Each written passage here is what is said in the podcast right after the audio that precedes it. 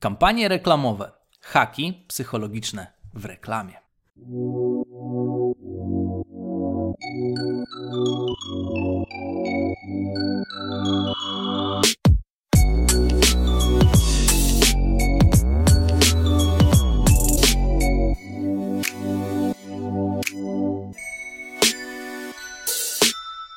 Dzień dobry, witam Cię bardzo serdecznie w kolejnym odcinku podcastu.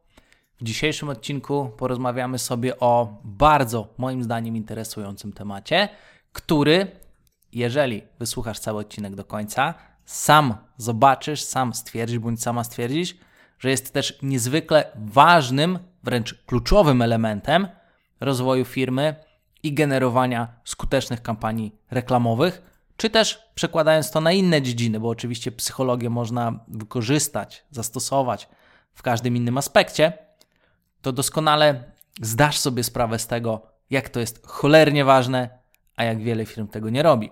I być może zobaczysz, gdzie budować przewagę konkurencyjną swojej firmy. Dlaczego zdecydowałem się nagrać ten odcinek?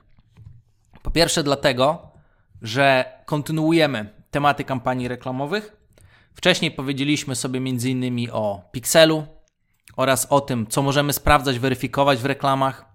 Powiedzieliśmy też sobie w jednym z poprzednich odcinków na temat remarketingu oraz różnych sposobów realizacji remarketingu. I myślę, że takim świetnym sposobem domknięcia całego cyklu będzie właśnie odcinek na temat psychologii w reklamie, o której tak mało się mówi.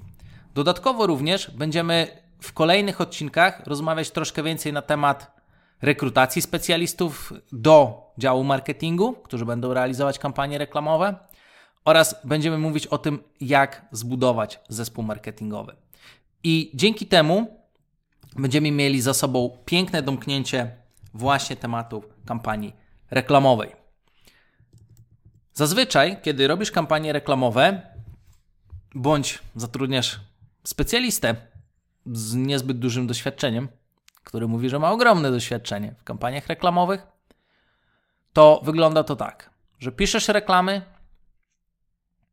te reklamy publikujesz, bądź ktoś za ciebie publikuje, i potem z tych reklam nie ma efektu.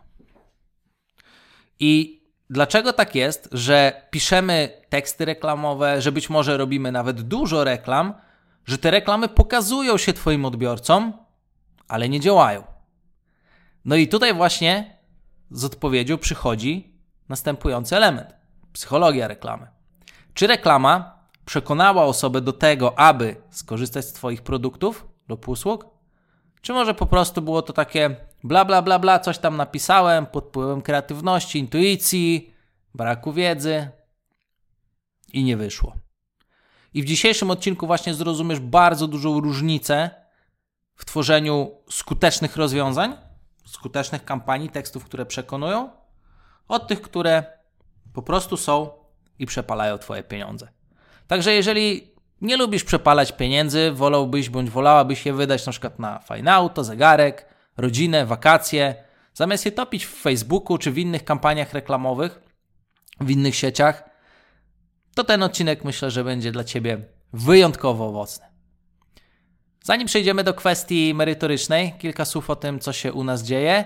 E, u nas jest bardzo dobrze, gdy wiele osób zwalnia, my rekrutujemy i dzięki temu, że rekrutujemy cały czas nowych specjalistów i poszerzamy grono naszych kompetencji oraz możliwości przerobowe w naszej firmie, to mamy nowych specjalistów z fajnymi umiejętnościami, którzy mogą pomóc Tobie w rozwoju Twoich projektów. Więc jeżeli poszukujesz mocnych osób, które zajmują się działaniami reklamowymi, zajmują się copywritingiem, zajmują się e-mail marketingiem, czy automatyzacjami, czy prowadzeniem profili społecznościowych.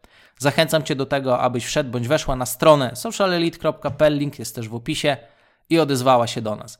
Jest to jedna z niewielu okazji, kiedy zwiększyliśmy moce przerobowe w firmie i pewnie przez miesiąc, półtory, może dwa pozyskujemy kontrahentów do współpracy jednak prawdopodobnie, jak to zawsze bywa po tym okresie, będziemy mówili, że będzie znowu trzeba troszkę poczekać, zanim kolejne osoby dojdą do naszego zespołu. Także jeżeli chcesz wykorzystać okazję, serdecznie zapraszam. Przejdźmy teraz do kwestii głównej naszego podcastu. i opowiedzmy sobie o psychologii w reklamie. A naprawdę jest o czym mówić. Moim zdaniem jest to jedna z rzeczy, czy jedna z elementów, czy jedna z dziedzin, która jest absolutnie pomijana przez ogromną ilość firm, jak nie większość firm, które w ogóle działają na rynku, a jednocześnie jest to jeden z najważniejszych elementów, które decydują o tym, czy to, co robimy, będzie wyjątkowo skuteczne, czy nie. Panuje takie błędne przekonanie, kiedy rozmawiam z przedsiębiorcami, albo kiedy rozmawiam bardzo często z osobami, które pracują w social media, jednak często są samoukami, które przeczytały jedną książkę, czy zrobiły jeden, dwa kursy. Takie są realia. To, to, to nie jest przeze mnie wymyślone, to nie jest sarkazm. Takie są realia i to jest przerażające.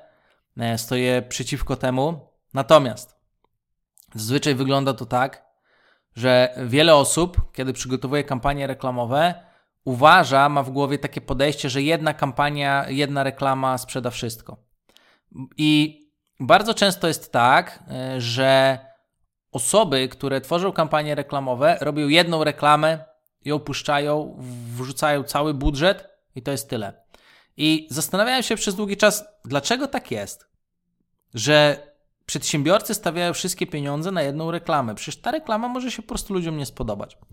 doszedłem do wniosku, że tutaj dużą robotę robi telewizja, gdzie my widzimy na przykład przez jakiś krótki okres czasu, na przykład miesiąc, dwa albo na przykład dłużej, tak? Są reklamy hity typu jak sobota to hmm, hmm, hmm, i my widzimy takie reklamy i sobie potem wiele osób takie błędne podejście tworzyć, taki błędny wniosek, że w sumie to wystarczy zrobić jedną reklamę, jak sobota to wiadomo gdzie i już będziemy mieli mnóstwo klientów. I potem niestety to podejście jest przekładane na internet gdzie tworzona jest jedna reklama, czasami trzy reklamy, czasami pięć reklam. Spośród tych trzech, pięciu wybierane jest potem jedna, dwie i w to jest ładowany cały budżet. Niestety w praktyce nie kończy się to dobrze. I mam nadzieję, że ty jako mój słuchacz czy moja słuchaczka nie popełniasz już tego błędu. Ale chciałbym Ci teraz powiedzieć bardzo fajny przykład, dla którego moim zdaniem nie warto iść w tym kierunku, czy widziałeś kiedyś reklamę na przykład e, lodówki albo miksera po byciu na stronie internetowej, która ma sprzęt RTV, AGD, e, czy nawet sprzęt komputerowy, tak? Weźmy sobie dowolny przykład. Być może ostatnio coś zdarzyło Ci się oglądać lub kupić, lub zamierzasz coś kupić. I czy zauważyliście, że po wyjściu ze strony od razu pojawia nam się reklama na przykład z jakimś rabatem, z jakąś przekreśloną ceną, tutaj troszkę tańsza cena i ta reklama lodówki, czy tej pralki, czy tego miksera ściga cię wszędzie po internecie. Wiesz o czym mówię? Jest sobie jedna reklama dokładnie z tym urządzeniem, która ściga cię wszędzie, gdzie wejdziesz. I w pewnym momencie aż zaczynasz się śmiać wchodząc na stronę już, o kurde, znowu ta pralka mnie ściga, zaraz ta pralka będzie wyskakiwać z mojej lodówki. To jest w ogóle śmieszne trochę, żeby lodówka wyskakiwała z lodówki. Niemniej jednak, zastanów się, czy jeżeli ten produkt był dla ciebie nieznany, bo tylko sobie powiedzmy przejrzeliście ten produkt, żeby się zorientować o co chodzi, i potem ten produkt was wszędzie ścigał 20 razy na dobę, to pytanie, czy kupiliście? Czy to wystarczyło, żeby przekonać was do tego, żeby kupić? I jeżeli popatrzysz sobie przez historię swojego życia, to oczywiście raz na rok może taka reklama zadziałała, ale w tym samym czasie było 99 lub 199 y, lub 399 innych reklam, które wyskakiwały tobie z lodówki i cię nie przekonały. I to jest bardzo istotne, żeby właśnie zdać sobie sprawę z tego, że jeden komunikat na nas nie działa. Dlaczego to jest ważne wyciągnąć ten wniosek, że jeden komunikat zazwyczaj na nas nie działa, nie przekonuje nas do zakupu? O tym dowiesz się już za chwilę w dalszej części tego podcastu. W reklamie jest taki parametr, który nazywa się częstotliwość. Oznacza on, ile razy reklama wyświetla się danej grupie osób. Podam prosty przykład. Jeżeli ty i twoja koleżanka, kolega będziecie siedzieli przy smartfonach, i załóżmy, że wejdziecie na Facebooka i razem zobaczycie tą samą reklamę, na przykład sklepu internetowego X z produktem Y, to zasięg reklamy będzie wynosił 2 i wyświetleń reklam będzie 2 sztuki. Jeżeli natomiast ty zobaczysz znowu tą lodówkę na remarketingu z rabatem minus 10%, a twój kolega, koleżanka, znajomy, znajoma nie zobaczył tej reklamy, to zasięg reklamy będzie 2, wyświetleń będzie 3, a częstotliwość wyniesie 1,5. Dlaczego? Ponieważ 3 podzielić na 2 równa się 1,5.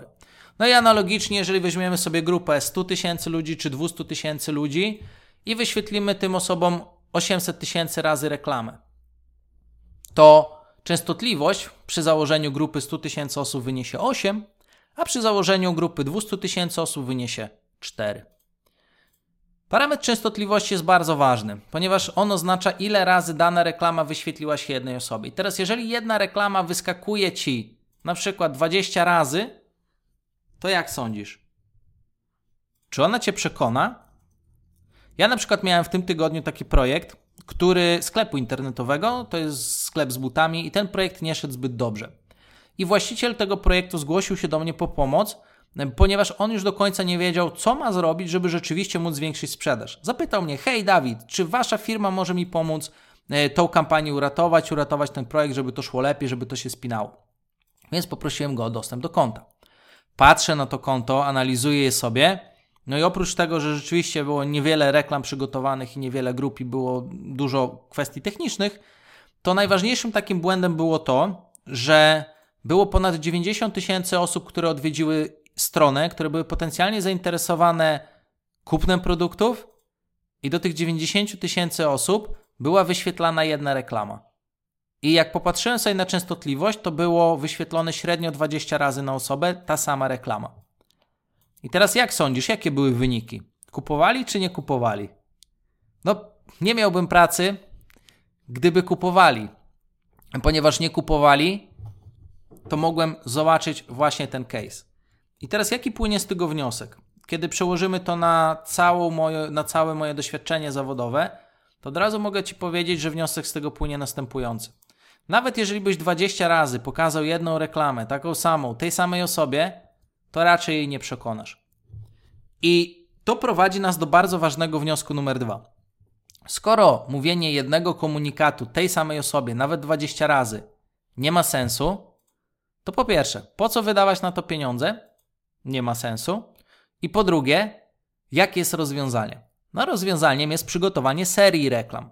Czyli nie chodzi o to, żeby zrobić jedną reklamę, która będzie w kółko mówiła kup, bo jest taniej, kup, bo jest taniej, kup, bo jest taniej.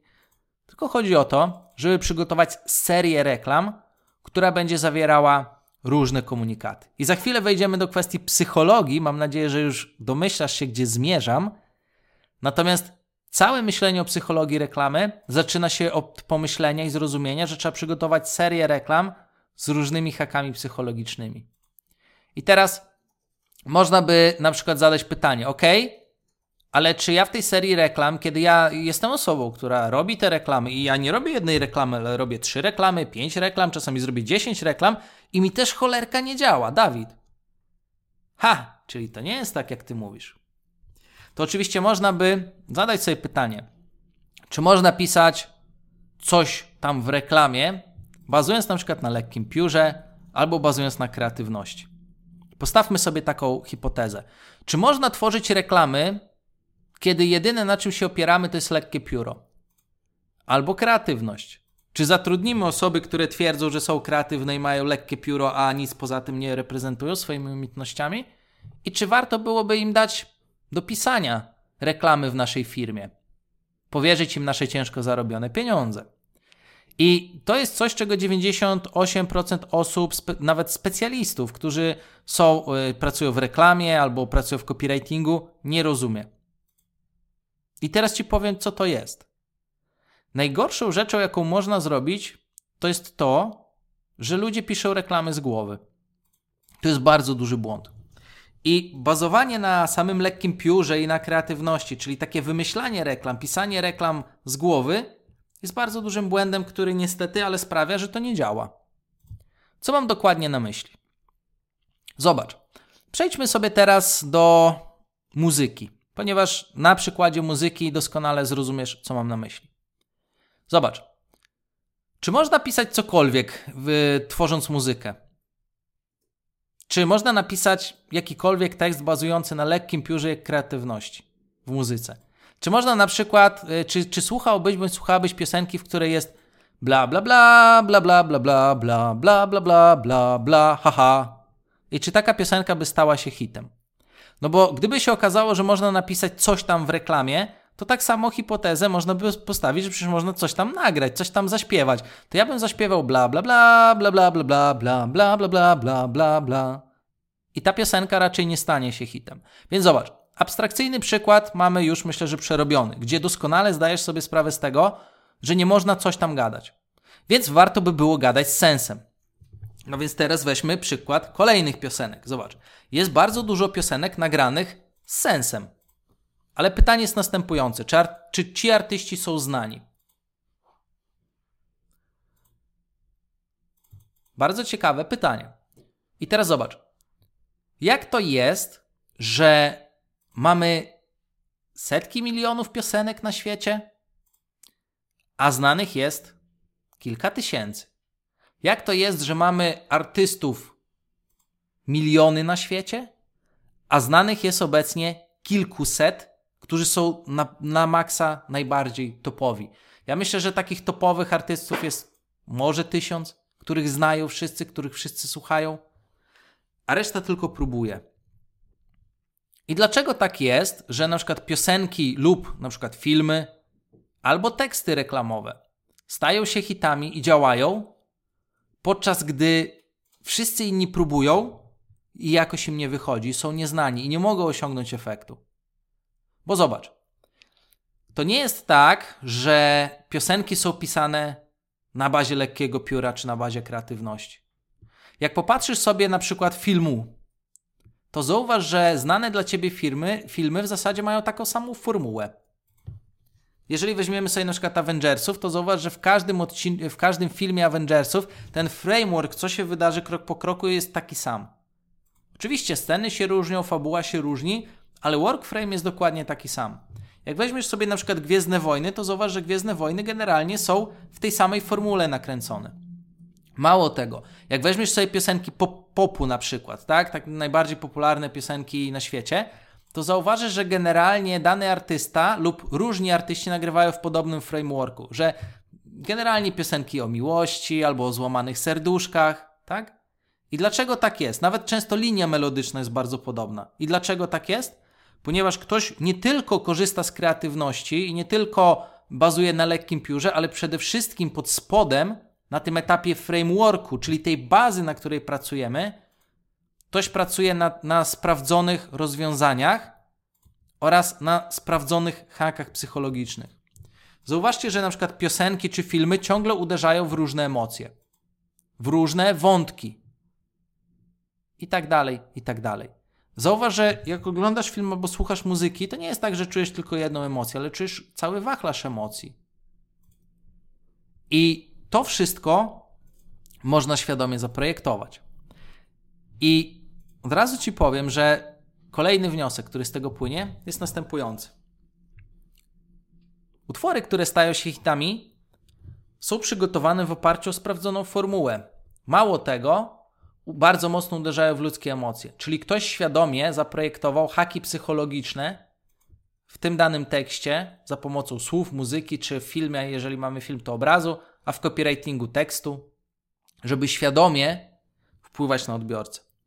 Więc czemu jest tak, że 90, 98% specjalistów od reklamy, od marketingu, od copywritingu tego nie robi? Jak to jest możliwe? Chodzi tutaj o wiedzę. Niestety, według mnie w Polsce brakuje dostępu do wiedzy.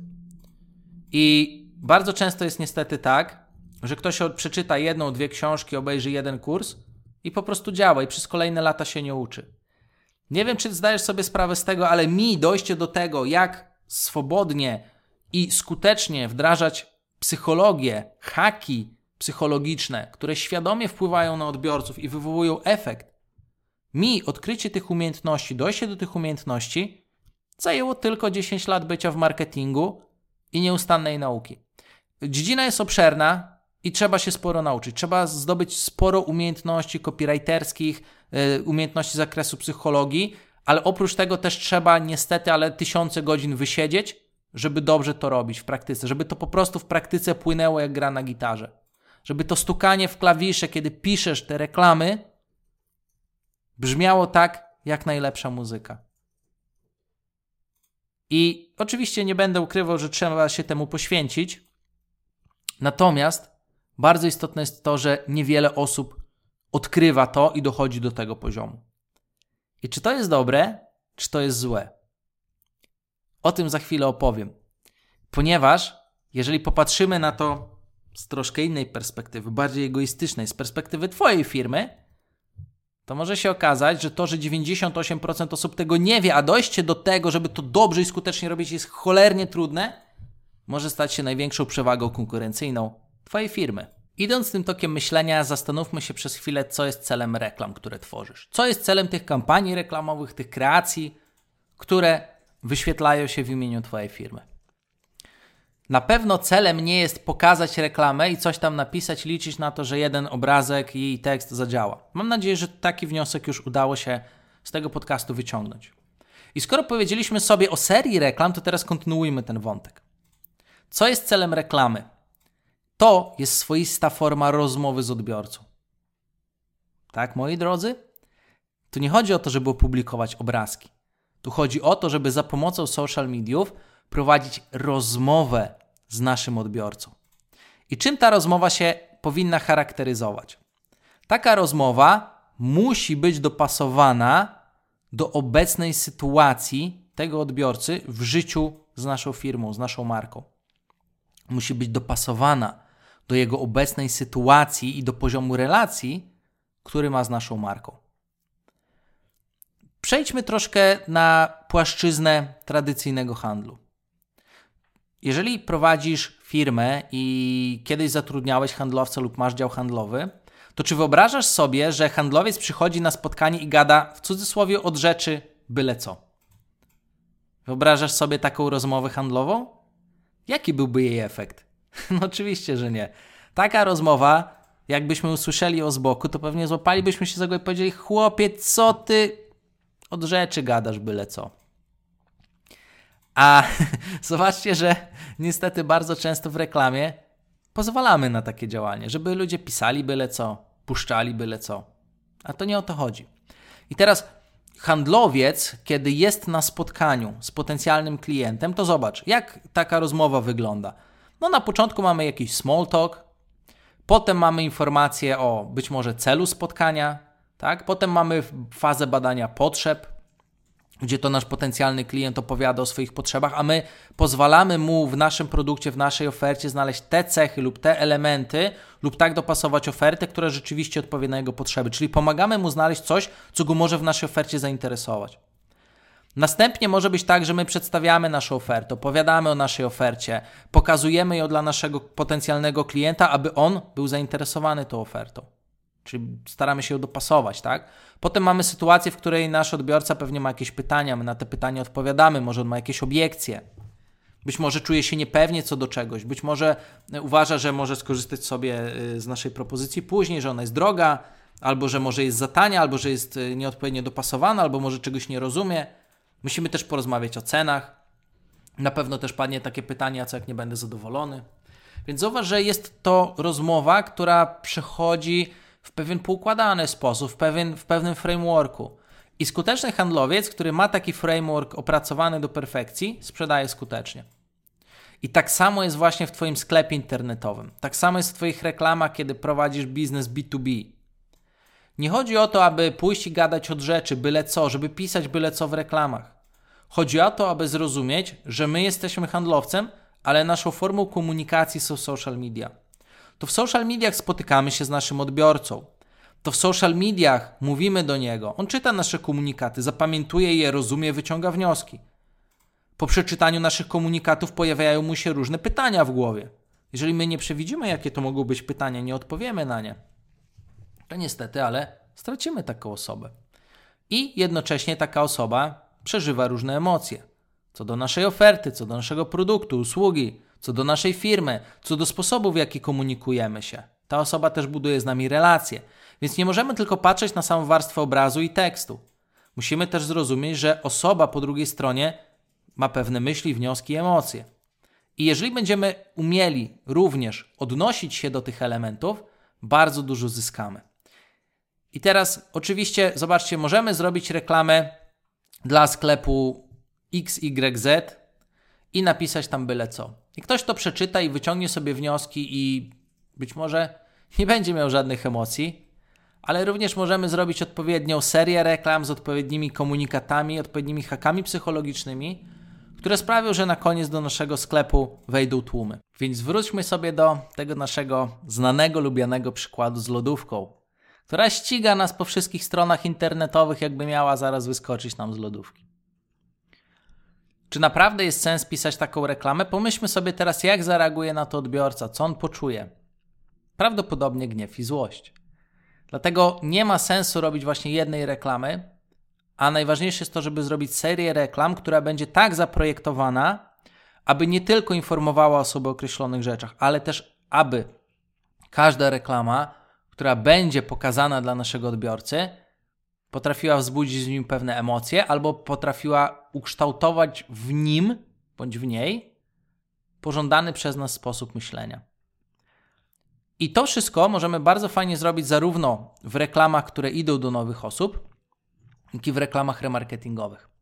O remarketingu więcej mówiłem w odcinku numer 14 oraz w odcinku numer 20, gdzie między innymi mówiłem o tym, że można zrobić na przykład remarketing do osób, które świeżo odwiedziły Twój sklep internetowy i nie wybrały na przykład żadnego produktu. Że można przygotować do nich reklamy dynamiczne, których celem będzie sprawienie, żeby osoba znalazła pożądany przez siebie produkt. Następnie, na przykład, jeżeli osoba ogląda daną kartę produktu, możemy podjąć różne działania, które mają za zadanie przekonać tą osobę, że ten produkt jest wartościowy. Potem, jeżeli ta osoba doda produkt na przykład do koszyka, możemy podjąć różne działania, które mają za zadanie zachęcić tę osobę do dokończenia zakupu. Jeżeli nie wiesz jeszcze o takich możliwościach remarketingowych, to zachęcam Cię do tego, aby odcinek 14 i 20 odsłuchać. Natomiast zakładając to, że jesteś moim stałym słuchaczem czy słuchaczką, teraz powiedzmy sobie o tym, jak możemy na te reklamy do nowych osób oraz na te reklamy remarketingowe nałożyć warstwę psychologiczną, gdzie intencjonalnie umieszczamy pewien framework i pewne haki psychologiczne do tego, aby nasi odbiorcy po prostu reagowali na reklamy w sposób skuteczniejszy. No to teraz psychologia. Zwróć uwagę, że tak samo jak z tekstem piosenki, głupio by było napisać bla bla bla w reklamie. Odbiorca by popatrzył i pomyślał sobie, hmm, szalona firma.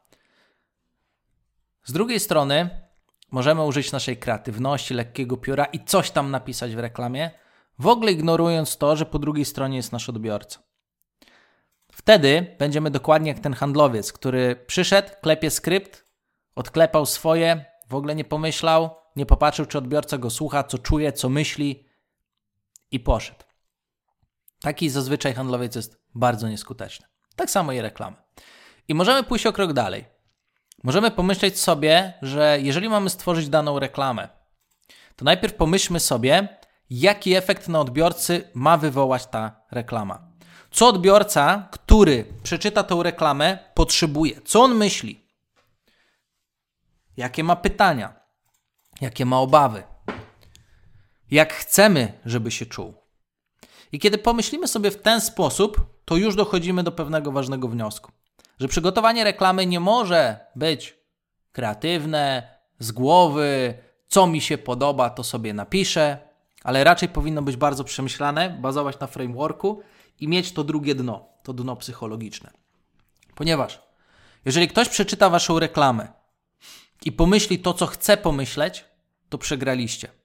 Natomiast jeżeli ktoś przeczyta waszą reklamę i pomyśli to, co wy chcecie, żeby ten odbiorca pomyślał, to wygraliście. Jeżeli odbiorca zobaczy Waszą reklamę i poczuje to, co on chce poczuć, przegraliście. Natomiast jeżeli odbiorca zobaczy Waszą reklamę i poczuje to, co Wy chcecie, żeby ta osoba poczuła, to wygraliście. I po to właśnie stosuje się świadomie zabiegi psychologii reklamy, żeby właśnie móc w sposób świadomy kształtować emocje, opinie i wnioski odbiorcy na temat naszej firmy, produktów czy usług. I na przykład do nowych osób, które jeszcze nie znają Ciebie, które pierwszy raz zobaczą Twoje kreacje reklamowe, warto by było projektować reklamy w taki sposób, aby główną emocją była ciekawość albo inspiracja. Więc projektując takie reklamy, trzeba zadać sobie pytanie, ok, co ja powinienem tam umieścić, co w momencie, kiedy odbiorca zobaczy, uzna za ciekawe albo uzna za inspirujące. Powie, o, o, kurde, ale to jest super, tego szukałem. I wchodzi z entuzjazmem, z ciekawością, aby dowiedzieć się więcej. Kolejną kwestią to jest na przykład zainteresowanie. Świadome projektowanie emocji zainteresowania danym produktem czy usługą jest niezwykle ważne. Więc można by zadać sobie pytanie, ok, co powinna zawierać reklama w tekście, aby po przeczytaniu tego mój odbiorca poczuł zainteresowanie moim produktem. I zobaczcie, że to jest coś zupełnie innego niż kreatywne wymyślanie reklamy, gdzie wiatr zawieje. Tak jest, polizałem palca, żeby zobaczyć, gdzie wiatr zawieje. Kolejna rzecz. Bardzo istotne jest to, że kiedy ktoś jest na przykład na naszej stronie internetowej, być może interesuje się naszą usługą albo interesuje się e, naszym produktem, to bardzo, bardzo istotną emocją jest na przykład wzbudzenie pożądania w tej osobie. Albo wzbudzenie potrzeby posiadania tego produktu. Lub wzbudzenie poczucia problemu który ten produkt może rozwiązać. I teraz, jeżeli kiedyś oglądaliście reklamę, pomyślcie sobie, kurczę, jeżeli tego nie kupię, moje życie nie będzie tak fajne jak z tym produktem, i wy to poczuliście, że wasze życie może być lepsze dzięki temu produktowi, to ktoś właśnie zastosował świadomie psychologię reklamy i wzbudził was to uczucie. A jeżeli pomyśleliście sobie, że jeżeli nie kupicie jakiegoś pro, y, produktu, to nie rozwiążecie swojego problemu, albo że się pojawi problem w waszym życiu, to również miejcie świadomość, że ktoś to zaprojektował. Kolejna rzecz bardzo istotna to jest zaprojektowanie reklam tak, aby po ich przeczytaniu odbiorca uwierzył, że wasze rozwiązanie działa. Bardzo ważne. Jeżeli na przykład mamy kobietę, która kupuje, załóżmy, sukienkę, taki banalny przykład, tak?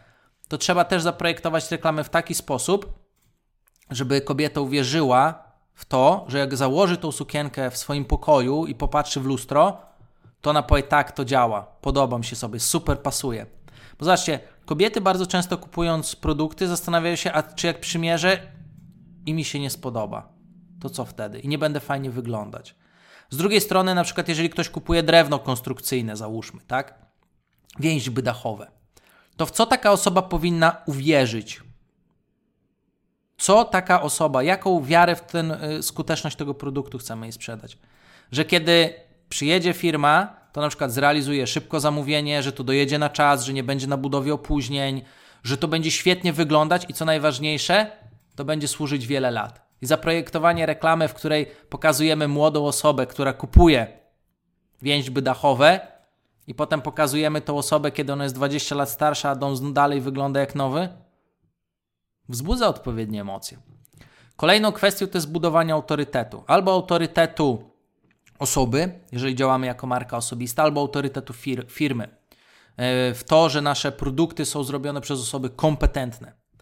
Dlaczego na przykład produkty Apple przez tak długi czas były kupowane, pożądane jako najlepsze produkty? Bo właśnie Steve Jobs tak duży autorytet zrobił, że ludzie uwierzyli, że on wyprzedził swoją epokę. I to autorytet też bardzo dobrą robotę robił. Kolejna rzecz to jest wiarygodność marki, relacja z marką. Czy tworzysz na przykład reklamy, które mają za zadanie budować wiarygodność marki? Nie wiem, czy zdajesz sobie sprawę z tego, ale wiele osób nie podejmuje decyzji o zakupie w danym sklepie tylko dlatego, że marka dla nich wydaje się niewiarygodna. Oni czują, że to jest, to może być jakaś firma widmo. Oni czują to. Nie wiedzą czemu, nie sprawdzili, ale tak odbiorca czuje. To czy można by zaprojektować reklamy, które z psychologicznego punktu widzenia wpłyną na odbiorcę i on dojdzie do wniosku i on poczuje, że to jest poważna firma, że to jest świetna firma, że to jest firma, z którą można zbudować relacje, to jest firma, do której on czuje pozytywne emocje. Na przykład Coca-Cola albo Pepsi, w zależności co pijesz, prawda? To domniemam, że jeżeli bierzesz ten napój z półki, to masz dobrą relację z tą marką. I to nie zostało stworzone, ta więź nie została stworzona przez przypadek. Absolutnie. Teraz kolejna kwestia. Na przykład świadome zaprojektowanie tego, jak odbiorca postrzega naszą ofertę. To jest bardzo istotne. Czy postrzega naszą ofertę jako wyjątkową, ekskluzywną, jako dostępną dla wszystkich, jako łatwo dostępną, jako szybko osiągalną. Bardzo istotne sprawy. I to jest też bardzo ważne, żeby móc za pomocą reklam, obrazów, za pomocą właśnie technik psychologicznych, technik copywritingu, umieć to świadomie wykreować. Kolejna kwestia to jest na przykład pożądanie oferty lub e, z, przeciwna emocja, strach przed stratą tej oferty.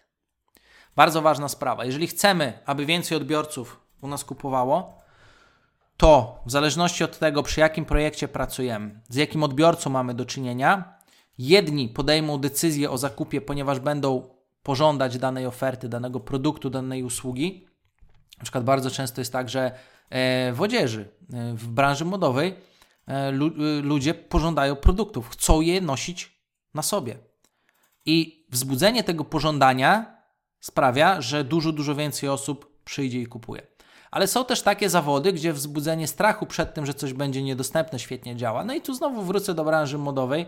Często jest tak, że wypuszczane są krótkie serie. I te serie w ciągu kilku godzin, kilku minut znikają. Dlaczego? Dlatego, że osoby chcą je nosić, ale boją się, że jeżeli nie kupią szybko, to już potem nie będzie. E, ostatnim takim bardzo dobrym, znanym przykładem na polskim rynku jest e, kolaboracja Swatch i Omegi, którzy, y, która, to są dwie firmy, które zrobiły zegarek w bardzo, bardzo fajny zegarek, tani zegarek, dostępny dla każdego w zasadzie i, i, i zegarek bardzo fajnie pod kątem designerskim wyglądał. Więc to był taki tani zegarek, który wyglądał na prestiżowy zegarek. I co się stało? Ponieważ była premiera i była ograniczona ilość sztuk tylko dostępna na rynku, ludzie stawali w kolejkach. Możesz sobie zobaczyć nawet na YouTubie, jak e, w Warszawie e, kolejki były. Totalny rozpierdziel. I ludzie po prostu się rzucali, żeby kupić te zegarki, bo wiedzieli, że jak je kupią i inni ich nie kupią i się ta pierwsza partia skończy, to ceny pójdą w górę.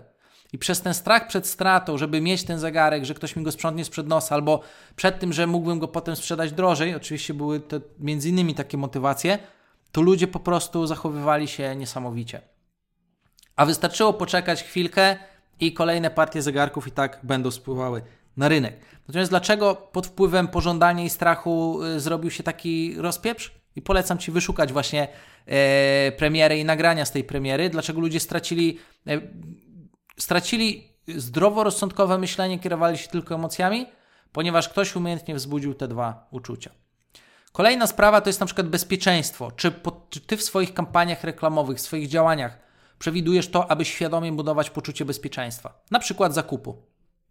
Bardzo często ludzie opuszczają koszyki, dlatego że nie mają poczucia bezpieczeństwa, czują się w jakiś sposób zagrożeni, czują pewne obawy. I teraz, jeżeli my zaprojektujemy na przykład reklamy, odzyskujące koszyki, które świadomie budują poczucie bezpieczeństwa, jak myślisz, co się stanie? Odbiorca dokończy zakup. Kolejną kwestią to jest na przykład prestiż, bardzo ważna emocja. Kolejną emocją to jest głaskanie ego. To jest dosyć ciekawe, ale nie wiem, czy masz świadomość tego, że nasi odbiorcy chcą czuć się dobrze, chcą czuć się ważni. I nasi odbiorcy są egocentryczni, bo każdy człowiek z natury statystycznie jest egocentryczny, czyli w pierwszej kolejności myśli o tym, co czuje, co myśli i co my dla niego możemy zrobić. I na przykład jedną z technik psychologii jest głaskanie ego odbiorcy. Głaskanie go tak, aby on się poczuł dobrze dzięki tobie. Co sprawi, że bardziej będzie lubił Twoją firmę, Twoje rozwiązania lub chętniej skorzysta z tego, co oferujesz. I to jest też na przykład bardzo fajna technika, bardzo fajny hack psychologiczny, którego większość osób nie stosuje. No oczywiście też mamy kontrowersje lub wzbudzenie poczucia litości, tak? Również te elementy fajnie pomagają, odpowiednio użyte, e, generować rezultaty. No i teraz zobacz, oczywiście tego jest więcej. Ja nie przeczę, że możemy tutaj mówić o tym godzinami. To jest dla mnie pasjonujący temat, niesamowity temat. Natomiast bardzo ważne jest to, abym dzięki temu odcinkowi otworzył Tobie też pewne myślenie, taką nową warstwę nałożył na to, jak się tworzy kampanie reklamowe. Po to, abyś mógł dodać to do swoich działań, uwzględnić to w swoich strategiach i być po prostu dużo skuteczniejszym przedsiębiorcą, czy dużo skuteczniejszą szefową, robić po prostu lepszą robotę. I teraz zobaczcie, możemy tworząc reklamę myśleć o tym, jakie damy zdjęcie, jaki damy tekst, jaka będzie forma przekazu, To jest pierwsza rzecz, tak? Drugą rzeczą, o której możemy myśleć, to jest to, jaką emocję lub jakie myśli, jak psychologicznie wpłyniemy na naszego odbiorcę. Czyli tutaj na przykład możemy stworzyć reklamę, która będzie na przykład budować wiarygodność albo poczucie bezpieczeństwa. Następnie naszym zadaniem jest świadomie umieścić te elementy w reklamie, korzystając z technik psychologii, technik copywritingu, z odpowiednich frameworków. No i na koniec oczywiście bardzo istotna jest weryfikacja. Pamiętajcie, że jeżeli tworzymy na przykład reklamę, tak, to to, co my umieścimy w tej reklamie, to jest kunszt marketingowca, to jest kunszt copywritera. I teraz, jeżeli macie osoby, które w swoim życiu przeczytały dwie książki z copywritingu, które piszą bazując tylko na lekkim piórze i kreatywności, ale nie mają wiedzy z zakresu psychologii, e, technik copywritingu, nie wiedzą właśnie jak e, tworzyć frameworki, czyli nie mają tego podłoża wiedzy, doświadczenia technicznego, tych twardych elementów, to tacy copywriterzy nigdy nie będą w stanie Wam dostarczyć tej jakości. Tak samo jak mamy wielu muzyków, którzy nigdy nie będą znani, bo oni po prostu śpiewają, tak jak niektórzy po prostu piszą. A z drugiej strony, jeżeli właśnie dołożycie ten element, będziecie bardzo, ale to bardzo do przodu. I w reklamie można napisać wszystko. I to właśnie na sam koniec od tego kunsztu i doświadczenia i tej wiedzy copywritera czy marketingowca zależy największy efekt. I teraz, gdybym miał to wszystko podsumować, to taki marketingowiec czy taki copywriter jest jak muzyk. Zobaczcie, są muzycy znani na całym świecie i jest ich garstka, a cała reszta próbuje. Wszyscy mogą robić muzykę. Nawet ja mogę nagrać jakieś disco polo. Ale tylko garstce wychodzi i o nich słyszymy, na przykład w Polsce albo na całym świecie, a o tych drugich nikt nie słyszy. My, e, zwykli zjadacze chleba, też tego kunsztu muzycznego nie słyszymy i nie widzimy. My słyszymy i widzimy jedynie efekt danej e, piosenki, danego utworu, ale nie widzimy, jak wiele rzeczy jest w tej ukrytej warstwie, tej warstwie finezji, która jest w pełni świadomie zaprojektowana. To nie jest szczęście, że piosenka jest hitem. I zobaczcie, dzięki temu, że ktoś rozumie tą głębszą warstwę, to taki utwór wpływa na nas. Nie tylko intelektualnie, my nie tylko słyszymy słowa, ale utwór nam się podoba. Utwór możemy kochać. Przy utworze możemy płakać, możemy śmiać się, możemy leczyć rany, złamane serce, podnosić się na duchu po rozstaniu, możemy się motywować, możemy podnosić się na duchu, możemy się bawić i możemy kupować płyty, bilety, produkty. I tak samo, dokładnie to jest ta różnica między dobrym marketingowcem, między dobrym copywriterem, a wszystkimi innymi, którzy piszą. Niby jeden i drugi pisze teksty. Jeden i drugi może publikować tekst na Facebooku, na Instagramie, w reklamie, na blogu, ale tak jakoś temu pierwszemu wychodzi i to z jego tekstów ludzie kupują, a ten drugi po prostu pisze. W Polsce jest bardzo niska świadomość właśnie tego zagadnienia, o którym teraz powiedziałem. Jednak to właśnie odróżnia marki, u których ludzie nie kupują, od marek, u których ludzie chętnie kupują. Ja na przykład jestem bardzo dumny z tego, że właśnie mogę uczyć tego w mojej firmie, do czego sam przez lata doszedłem i mogę sprawiać, że osoby poruszają się w tej materii psychologii, świadomego tworzenia tego, co odbiorca myśli i czuje, bardzo dobrze. Poruszają się w tym płynnie, profesjonalnie. I potem, właśnie korzystając z tej wiedzy, nasi specjaliści robią świetne kampanie reklamowe. I co jest też bardzo ciekawe, że najlepsze firmy y, w Polsce również korzystają z tej wiedzy, ponieważ jest te 2% osób, które doszły do tego poziomu, które rozumieją, jak tę wiedzę wykorzystać. Dlatego ich produkty są kochane, ich produkty się sprzedają, ich kampanie działają. I to jest właśnie też różnica między copywriterami, między marketingowcami, gdzie jedni po prostu mają lekkie pióro i kreatywność, a ci drudzy rozumieją jeszcze tą głębszą warstwę i świadomie ją stosują. Przez to jedni mają efekty, a drudzy nie. I teraz tak jak w przypadku muzyki, jak kiedy ja słucham muzyki, absolutnie ja nie rozumiem tych wszystkich zabiegów, które mój przyjaciel, który jest muzykiem, słyszy, widzi i rozumie. Dla mnie muzyka się podoba albo nie. Dla mnie muzyka wpada w ucho albo nie. ale to nie zmienia faktu, że żeby ta muzyka wpadała mi w ucho, ktoś musiał znać te rzeczy, których ja nawet nie widzę. Wejść na ten poziom doświadczenia i finezji, żeby wpływać na mnie świadomie, żeby mi się to podobało, żebym ja tą muzykę kochał, żeby mi ona wpadała w ucho. I teraz właśnie najlepsze firmy z tego korzystają. I ponieważ w Polsce jest bardzo niska świadomość, jak to działa, ludzie tego nie widzą, dla wielu ludzi copywriter to copywriter, niech coś tam napisze, to to tworzy ogromną zaletę dla Twojej firmy, dla Twojego rozwoju. Bo jeżeli Ty zainteresujesz się tym, jak świadomie w praktyce kształtować opinie i uczucia Twoich odbiorców, to zyskasz bardzo dużą przewagę konkurencyjną. Być może to właśnie Twoja firma stanie się tym najlepszym artystą na scenie z pełnym stadionem. A wszyscy inni będą robić reklamy, będą pisać teksty i jakoś ich stadion będzie pusty. Pytanie, czy to jest coś dla Ciebie? Myślę, że tutaj możemy postawić kropkę i myślę, że dzięki temu, o czym dzisiaj powiedziałem, popatrzysz troszkę inaczej na to, w jaki sposób realizować działania w swojej firmie i jakiej wiedzy u specjalistów, którzy będą z Tobą działać, poszukiwać. Dzięki za dzisiaj. Zostawiam Cię z tematem otwartym. I tradycyjnie, na sam koniec, oczywiście, kontakt do mojej firmy Social Elite znajduje się w opisie podcastu. Jeżeli masz ochotę dodać coś od siebie, napisać mi swoje przemyślenia, które być może będziemy kontynuować w kolejnym odcinku, to napisz do mnie wiadomość mailową. E, wiedzcie, że wszystkie Wasze maile czytam.